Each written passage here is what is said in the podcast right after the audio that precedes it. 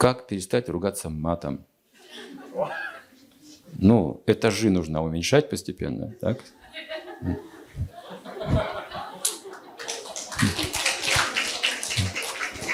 Ну, я к этому отношусь нейтрально. Я не матерюсь, нет. Часто, нет. Иногда в уме срываюсь. По привычке старой. Но мне не нравятся эти вещи.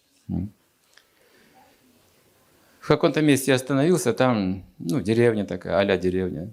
Там дети бегают, пинают что-то там и матерятся под окном. Матерятся громко там на всю деревню. Детвора. Ну, а я такой моралист, знаете, такой интеллигент. Мне неприятно это слышать. Но у меня так против шерсти, знаете, все это. Думаю, вот эти дети, я начинаю критиковать в уме. А потом, минуты позже, я начинаю понимать, что они не осознают, что говорят, потому что они подражают взрослым. И на меня это перестало влиять. Большинство русских матов, они эм, эмоционально просто выражают, не буквально их нужно понимать. Если буквально это все понять, это тяжелый случай будет. Вообще, даже в древних священных книгах описывается, что мужчина и женщина – это воплощение гениталиев.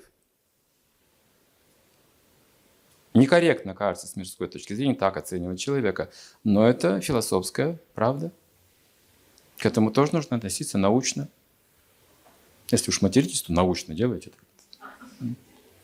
Но есть слова другие. Есть слова другие. Например, слово проститутка – это обычное слово, и оно не унизительное, не всегда, вернее, унизительное. Нет. Я читал ведическую литературу. Эти женщины были всегда. И они необходимы обществу, говорится, как определенный класс. Их никогда не берут в жены. Но в чем же они нужны? Регулировать похотливых мужчин. Если похотливый мужчина хочет иметь секс незаконный на стороне, будет совращать честных женщин. Чтобы этого не было, есть проститутка. Даже такая вещь в цивилизованном обществе существует, видите. И к ним относятся с почтением, но жены не берут.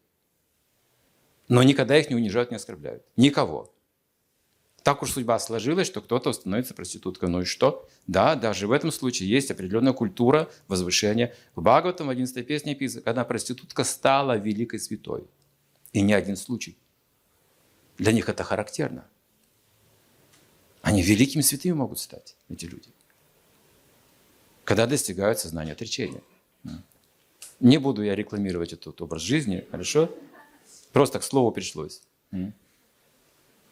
Так что эти маты также означают, что человек не очень хорошо образован достаточно, не очень хорошо владеет языком, тонкие ткани мозга еще не пробуждены.